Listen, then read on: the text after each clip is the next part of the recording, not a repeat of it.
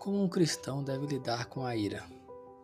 São Paulo diz: Não vos deixeis levar pela ira para o pecado, não se ponha o sol sobre a vossa ira.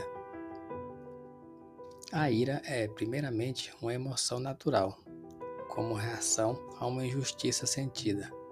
Quando da ira, porém, surge ódio e se deseja mal ao próximo, aquele sentimento normal torna-se uma grave falta contra o amor Qualquer ira descontrolada, sobretudo o pensamento vingativo, está orientado contra a paz e destrói a tranquilidade da ordem.